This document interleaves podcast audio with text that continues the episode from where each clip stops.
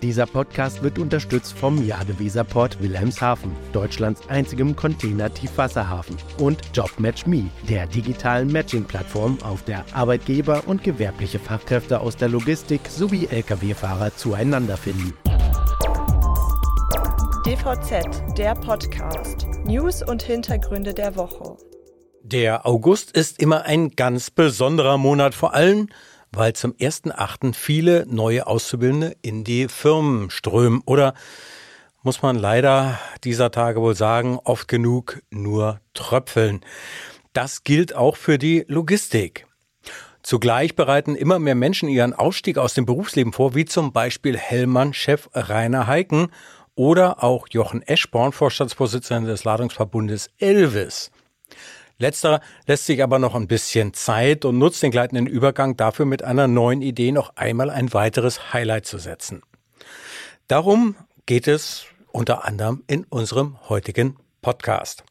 Mein Name ist Sven Benür. Herzlich willkommen zu einer neuen Ausgabe von DVZ die Woche, dem Nachrichtenüberblick der DVZ. Heute an meiner Seite ist mein Kollege Frederik Witt, da Robert Kümmerlehn im wohlverdienten Urlaubwald. Hallo Frederik. Hallo Sven, schön wieder mit dabei zu sein. Heute mal wieder mit einem ganz anderen Partner gegenüber. Ja, das äh, hat ja ganz schön gewechselt in den letzten Wochen, aber ich finde, die Vielfalt äh, lohnt sich. Ähm, ja, Frederik, ich habe es ja eingangs erwähnt. In dieser Woche am Dienstag haben schon eine ganze Reihe von Logistikunternehmen den neuen Ausbildungsjahrgang begrüßt. Doch die Freude ist nicht ungetrübt, denn wie schon in den Jahren zuvor sind viele Ausbildungsplätze leer geblieben. Ja, das ist leider wahr. Zwar gehen die Statistiker aktuell davon aus, dass wie bisher auch in diesem Jahr rund 24.000 Auszubildende in der Transport-, Speditions- und Logistikbranche antreten werden. Klingt erstmal viel, 24.000, mhm. aber es sind natürlich viel zu wenige, um die Lücken zu füllen, die jetzt von den aussteigenden Mitarbeitenden hinterlassen werden wir äh, als DVZ gucken ja immer gerne auf Hamburg, wo wir ja auch sitzen. Und äh, das ist das Beispiel hier ist, glaube ich, ganz eklatant. Unter den Top 10 der Lehrberufe der Handelskammer hier mit den meisten umsetzten Ausbildungsplätzen befinden sich mit dem Lagerlogistiker, den Speditionskaufleuten und dem Fachlageristen allein drei aus dem Verkehrsbereich. Ja, und das ist wirklich schade, denn gerade der Transportsektor, der hat ja eine enorme Vielfalt an spannenden und auch interessanten Berufsbildern zu bieten. Ähm, zudem, das darf man auch nicht vergessen, diese Berufsbilder sind weitestgehend zukunftssicher, denn Waren werden ja immer von A nach B gebracht werden müssen. Aber es gelingt der Branche offensichtlich immer weniger junge Menschen für die Möglichkeiten in ihr zu begeistern. Ja, das bestätigt leider oft genug und die Probleme sind ja eigentlich auch schon seit langem bekannt. Wer hierzu vielleicht nochmal mehr erfahren will, sollte mal den aktuellen Podcast hören, wenn die schon, den wir jetzt im Laufe der Woche ausgespielt haben. Mhm. Da hat ja unsere Kollegin Amelie Bauer mit Loxis-Vorständin Christina Turner nicht nur über Frauen der Logistik, sondern auch ganz schön intensiv über das Image der Branche und die Wege, über die junge Menschen überhaupt erreicht werden können, unterhalten.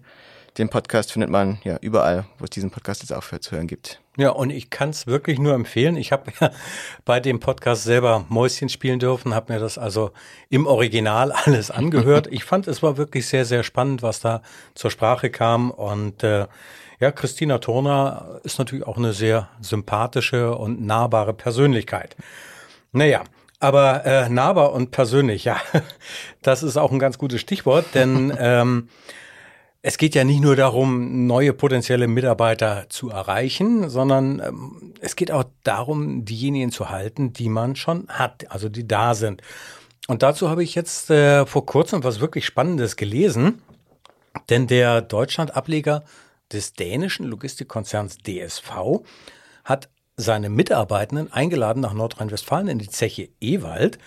Und ähm, die haben da eine richtig große Party gefeiert. Das Ganze hatte so, ja, kann man schon sagen, Festivalcharakter. Es waren mhm. ähm, rund 1000 Leute dort.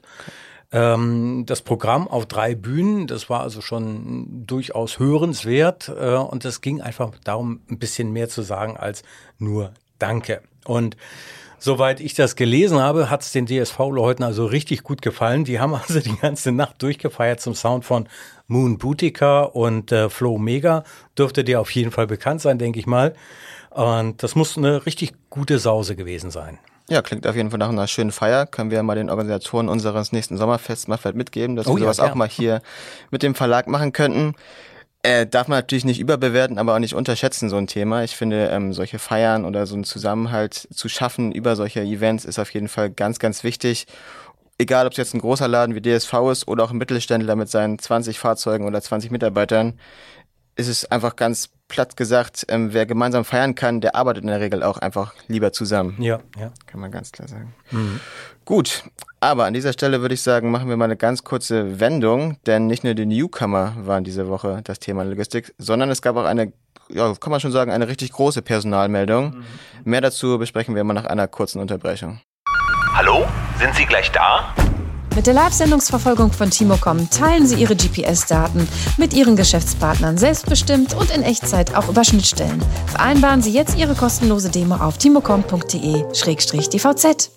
Da sind wir auch schon wieder. Und jetzt geht es um Hellmann Worldwide Logistics. Vielleicht haben Sie es auch schon mitbekommen.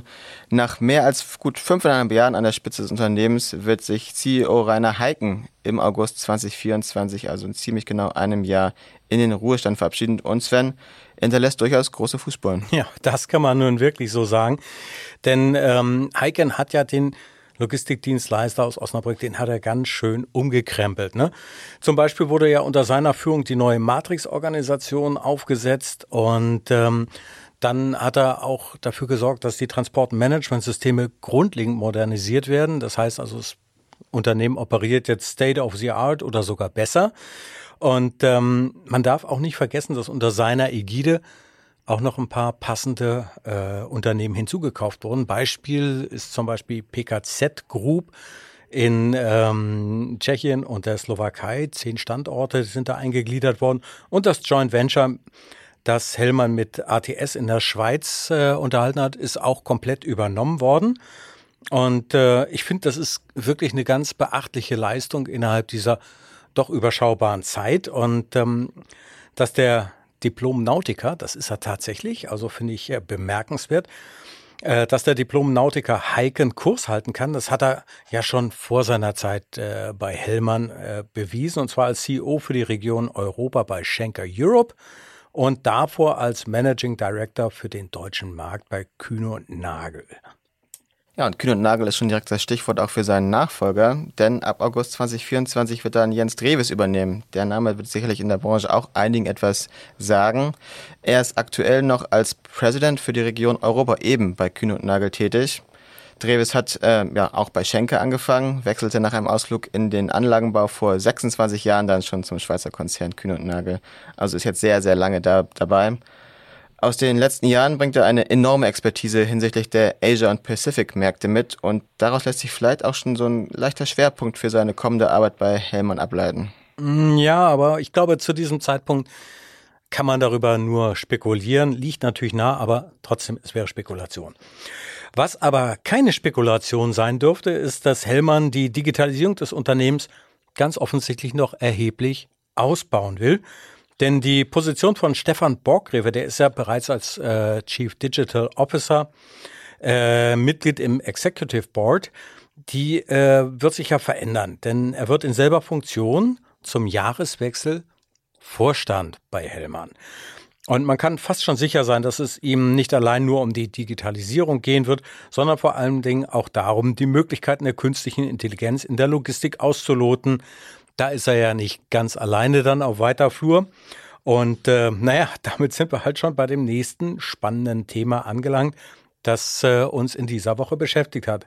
Mehr dazu nach einer kurzen Unterbrechung. Wussten Sie, dass ein Güterzug bis zu 52 Lkw ersetzen kann? Und das mit zwischen 80 und 100 Prozent weniger CO2-Ausstoß? Güterverkehr auf der Schiene kann für unser Klima enorm viel bewegen. Was genau, findet Dr. Sigrid Nikuta, Vorstand Güterverkehr der Deutschen Bahn AG und gleichzeitig Vorstandsvorsitzende der DB Cargo AG in Gesprächen mit echten Logistikexpertinnen für Sie heraus. Im neuen Interview-Podcast zugehört. Ja, Sven, du hast ja eben schon vor der Werbung sehr elegant auf unser nächstes Thema übergeleitet. Dann machen wir damit gerne mal weiter. Die Frage ist, was macht die generative KI mit der Logistik? Darüber habe ich mich ja schon letzte Woche mit Amelie in unserem Wochenrückblick unterhalten und ja, es ist ganz klar, dieses Thema wird uns die kommenden Monate, Jahre, Jahrzehnte begleiten, mhm. egal ob wir jetzt wollen, ob wir nicht wollen, ob wir uns dafür interessieren oder ob wir damit gar nichts anfangen können. Das Thema wird nicht weggehen.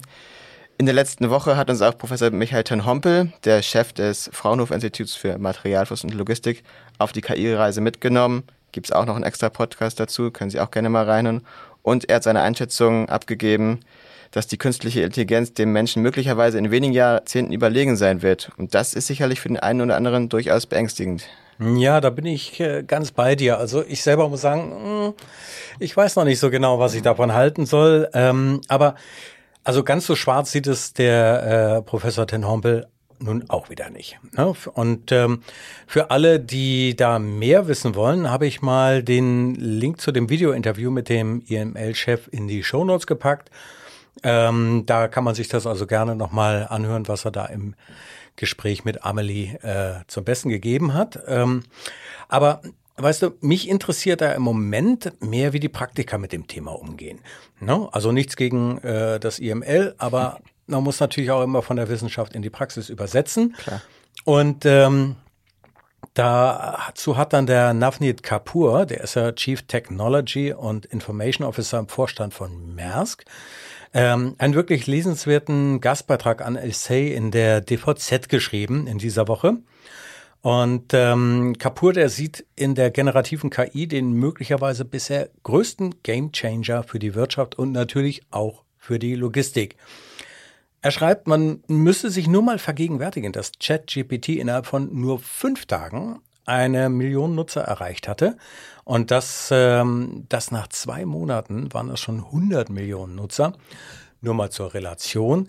Bei TikTok hat das Ganze neun Monate gedauert, bis diese ähm, App dann angenommen wurde von 100 Millionen Leuten. Also das äh, ist schon ist schon erstaunlich. Ja, eine beeindruckende Zahl und ich glaube, wir könnten dann noch zig weitere beeindruckende Zahlen rund um das Thema KI jetzt hier vorstellen.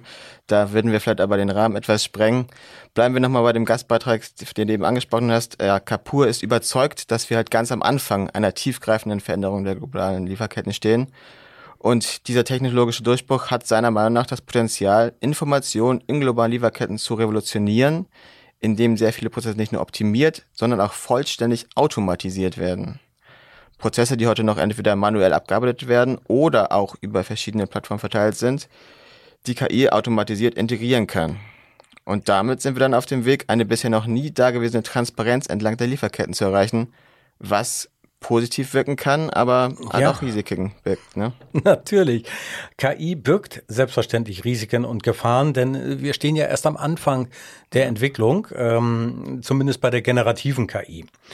Ähm, eine bisher übrigens nur oberflächlich angerissene Frage ist ja zum Beispiel, was ist eigentlich mit den ganzen Menschen? Was soll mit den Menschen passieren, deren Können und Fähigkeiten dank der KI vielleicht obsolet geworden sind? Ähm, die Schätzungen gehen ja so in die Richtung, dass weltweit bis zu 300 Millionen Jobs verloren gehen könnten. Ja, wir wagen jetzt mal nicht den globalen Blick, sondern schauen erstmal auf Deutschland. Hier könnte künstliche Intelligenz erstmal zu einer gewissen Entspannung sorgen, würde ich sagen. Denn für die Tätigkeiten, die sie übernimmt, müssen keine der jetzt eh schon knappen Fachkräfte eingesetzt werden. Mhm. Also es ist eine Ergänzung. Aber natürlich müssen die Menschen auch auf den Umgang und die Zusammenarbeit mit der KI vorbereitet werden. Das ist ganz klar. Und äh, ja, der Ralf Belusa, der Managing Director Digital Business and Transformation bei Hapag-Lloyd ist, sieht darin eine wirklich große Herausforderung. Er ist davon überzeugt, dass eine klare Kommunikation und Schulung unabdingbar sind, um die Akzeptanz und das Verständnis für die Vorteile von KI zu fördern und letztlich dann damit dafür zu sorgen, dass die Einführung auch erfolgreich ist. Ja, zudem ist Belusa ja auch davon überzeugt, dass man bei allem Veränderungspotenzial, das die KI hat, keine Angst vor ihr haben müsse. Ganz im Gegenteil sieht er also eher die Möglichkeit, dass die künstliche Intelligenz äh, viele Bereiche verbessern und einfacher für die Menschen machen wird. Aber die Menschen müssen natürlich auch erstmal wissen, worauf sie sich da einlassen. Das ist äh, gerade bei solchen großen Themen wie der KI ziemlich schwierig. Und ich habe jetzt mal ähm, Herrn Belusa gebeten, dass er für uns mal den Unterschied zwischen der herkömmlichen künstlichen Intelligenz, wie wir sie ja schon seit Jahren kennen, und der generativen künstlichen Intelligenz äh, abschichtet. Da können wir mal gerne reinhören. Machine Learning und Generative AI sind natürlich Teilgebiete der künstlichen Intelligenz, aber sie haben natürlich unterschiedliche Schwerpunkte. Die möchte ich mal kurz erklären. Also Machine Learning bei ML geht es wirklich um das Entwickeln von Algorithmen und Modellen, die aus den Daten lernen, die wir zur Verfügung gestellt haben und daraus Muster zu erkennen. Und wenn wir diese Daten und die Muster erkennen möchten, daraus können wir dann Vorhersagen und Entscheidungen treffen. Und bei Machine Learning, da gibt es zwei Hauptarten des Machine Learnings. Da spricht man von äh, überwachtem Lernen, also mit gelabelten Trainingsdaten und von unüberwachtem Lernen ohne gelabelte Daten, also supervised, unsupervised Learning so gesehen. Das ist bei Machine Learning der Kernpunkt, Vorhersagen und Entscheidungen so zu treffen. Bei Generative AI, was jetzt natürlich überall präsent ist, ist auch eine Art von künstlicher Intelligenz, befasst sich aber mit dem Erzeugen von neuen Inhalten, also Creation, neue Dinge kreieren, auch zu, ist ein bisschen ähnlich mit den Trainingsdaten natürlich, auch, aber ein gutes Beispiel ist dafür einfach, die nennen sich dann GANs, ähm, als ähm, Generative AI, um Bilder, Texte oder andere Daten generieren zu können, aus den vorgenerierten und vorgelernten Daten neue Dinge zu erschaffen. Und das bedeutet letztendlich, der Hauptunterschied liegt also darin, dass Machine Learning darauf abzielt, Vorhersagen und Entscheidungen aufgrund von vorhandenen Daten zu treffen, während Generative AI wirklich darauf ausgerichtet ist, neue Inhalte zu erstellen, ähm, die ähnlich den vorhandenen Daten sind, ähm, das eben zu kreieren. Und in unserer Logistik so gesehen, da gibt es natürlich vielfältige Möglichkeiten, verschiedenste Möglichkeiten, um Generative, um Machine Learning, um AI einzusetzen, um die Effizienz zu verbessern, um die Genauigkeit zu erhöhen, also für Routenoptimierungen, Lagerverwaltungen, Bestandsprognosen, die Lieferdokumente und Berichte, da werden noch viele Dinge kommen, die wir in der Zukunft mehr und mehr automatisieren können. Anomalieerkennungen, Predictive Maintenance, nur ein paar Dinge zu nennen. Also viele Dinge werden sich durch Machine Learning, durch AI, durch Generative AI verändern und auch unser Leben damit auch einfacher machen und für jeden Kunden und für einzelne Mitarbeiterinnen und Mitarbeiter das Leben letztendlich sehr vereinfachen und uns auch insgesamt besser machen. Gut, das waren jetzt sehr viele Informationen in sehr oh, kurzer ja. Zeit, finde ich. Ähm, trotzdem finde ich, hat das Herr Belusa tatsächlich sehr gut auf den Punkt gebracht. Also ich zumindest würde jetzt sagen, danach habe ich das Thema auch ein bisschen mehr durchdrungen, einige Informationen, auch spannende Ansätze mitgenommen. Wenn Sie, liebe Zuhörer, da noch aber andere Ideen haben, andere Meinungen, freuen wir uns natürlich, wenn Sie uns die mitteilen auf den bekannten Wegen. Was man natürlich aber insgesamt immer auch sagen müssen, wir stehen ganz am Anfang einer Entwicklung, haben wir es, glaube ich, oft gesagt. Und mhm. wir können wirklich nur gespannt sein, was da noch so kommt, die kommenden Monate und Jahre. Und ja, sicherlich wird es auch zu einigen Überraschungen kommen. Und das bringt uns jetzt auch zu unserem nächsten Thema. Denn so eine Überraschung hatte auch Jochen, Jochen, Jochen Eschborn mit im Gepäck, als ihn unser Kollege Tobias Löw vor ein paar Tagen im Zentralhub des Ladungsverbunds Elvis getroffen hat. Ja, Frederik, ich liebe Überraschung. Worum ging's denn da? Ja, keine Überraschungseier leider, aber Ashbourne denkt ja ständig darüber nach, wie man die Prozesse im Straßengüterverkehr verbessern kann. Das ist ja bekannt. Jetzt hat er zusammen mit einer ganzen Reihe von Partnern aus dem Elvis-Bund die Idee der Begegnungsverkehre neu gedacht. Mhm. Unter, dem Namen, unter dem Namen Elvis Cross Load Network, muss man sich erstmal merken natürlich, soll nun eine neue Kooperation an den Start gehen, deren Mitglieder Komplettladung untereinander austauschen und füreinander zustellen wollen. Naja, also ich meine, diese Idee ist ja nicht ganz neu. Und ähm, in der Vergangenheit hat sie sich ja auch nicht durchsetzen können. Wobei also, wenn man sich mal anschaut, welche Margen im Komplettladungsverkehr erzielt werden, das könnte ruhig noch ein bisschen besser aussehen. Ähm, Eschborns Kollege im Elvis-Vorstand, der Nikolja Grabowski, der hat uns mal diesen Grundgedanken hinter dem Ansatz zusammengefasst. Können wir uns mal anhören? Es ist ja nun einmal leider so, dass man heutzutage mit einer normalen Lkw-Komplettladung zu den deutschen Rahmenbedingungen kaum noch Geld verdienen kann. Das kann man akzeptieren und bedauern und sich auf andere Geschäfte mit auf Neudeutsch Value-Added Services konzentrieren oder eben versuchen, einen Teil der Rahmenbedingungen zu verändern. Das Elvis Crossload Network, also die Überführung von FTL-Transporten in ein Begegnungssystem, sind unser Aufschlag dazu. Wir sorgen damit dafür, dass sich einfachere Komplettladungen wieder lohnen. Quasi ganz nebenbei verbessern wir damit die Arbeitsbedingungen für Fahrer, sorgen dafür, dass weniger Parkplätze benötigt werden, schaffen planbare Einsatzszenarien für alternative Antriebe und geben den angeschlossenen Unternehmen ein echtes Alleinstellungsmerkmal. Auch der Kunde wird ja letztlich von der Effizienzsteigerung profitieren. Wir starten nun mit dem Pilotprojekt den technischen Nachweis, dass das System funktioniert. Wenn sich die Vorteile wie erwartet einstellen, wird das System wachsen. Weitere Begegnungspunkte werden folgen und wenn die kritische Masse erreicht ist, können wir vielleicht sogar zu dynamischen Wechselpunkten kommen. Unsere Erfahrungen aus der Vergangenheit zeigen aber auch, dass so ein Systemwechsel immer auch zu neuen Ideen und Denkmustern führt. Es wird ein neuer Strauß an Möglichkeiten entstehen, dessen Blüten wir derzeit noch gar nicht vollends erfassen können. Aber erst einmal freuen wir uns darauf, dass wir die Rentabilität des Lkw-Transports in diesen herausfordernden Zeiten überhaupt wieder in die richtigen Bahnen bringen können. Ein wirklich interessanter Ansatz, wie ich finde. Nochmal zusammengefasst, also wenn die Fahrzeuge Komplettladung im Begegnungsverkehr austauschen, also die Fahrer innerhalb ihrer Schicht wieder zum Heimatstandort zurückkehren, könnte ein zweiter Fahrer am selben Tag noch eine Tour übernehmen.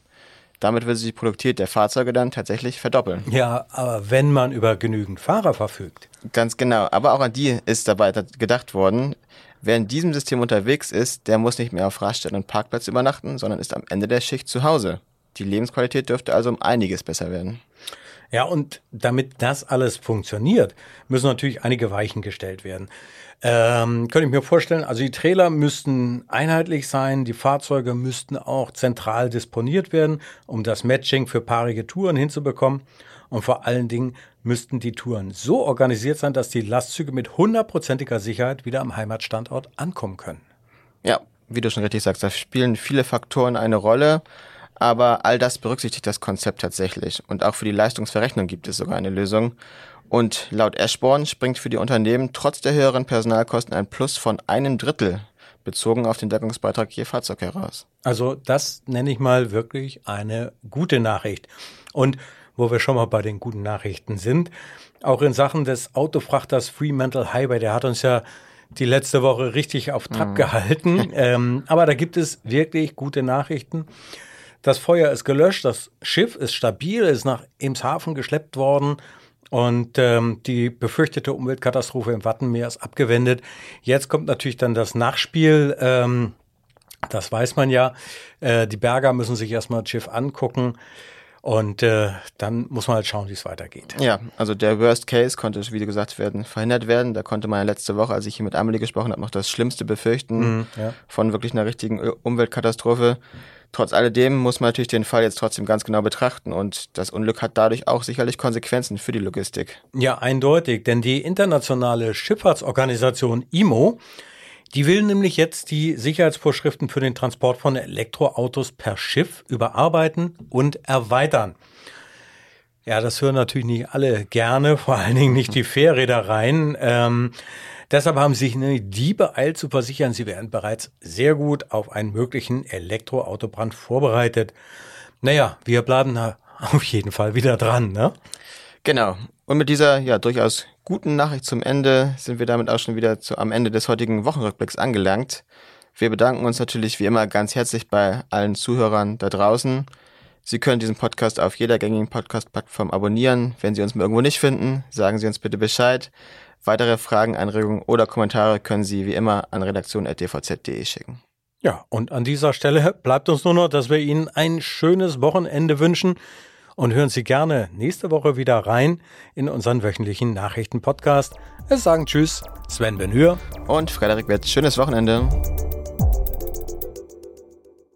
Dieser Podcast wurde unterstützt vom Jade Weserport Wilhelmshaven, Deutschlands einzigem Container-Tiefwasserhafen, und JobMatchMe, der digitalen Matching-Plattform, auf der Arbeitgeber und gewerbliche Fachkräfte aus der Logistik sowie Lkw-Fahrer zueinander finden.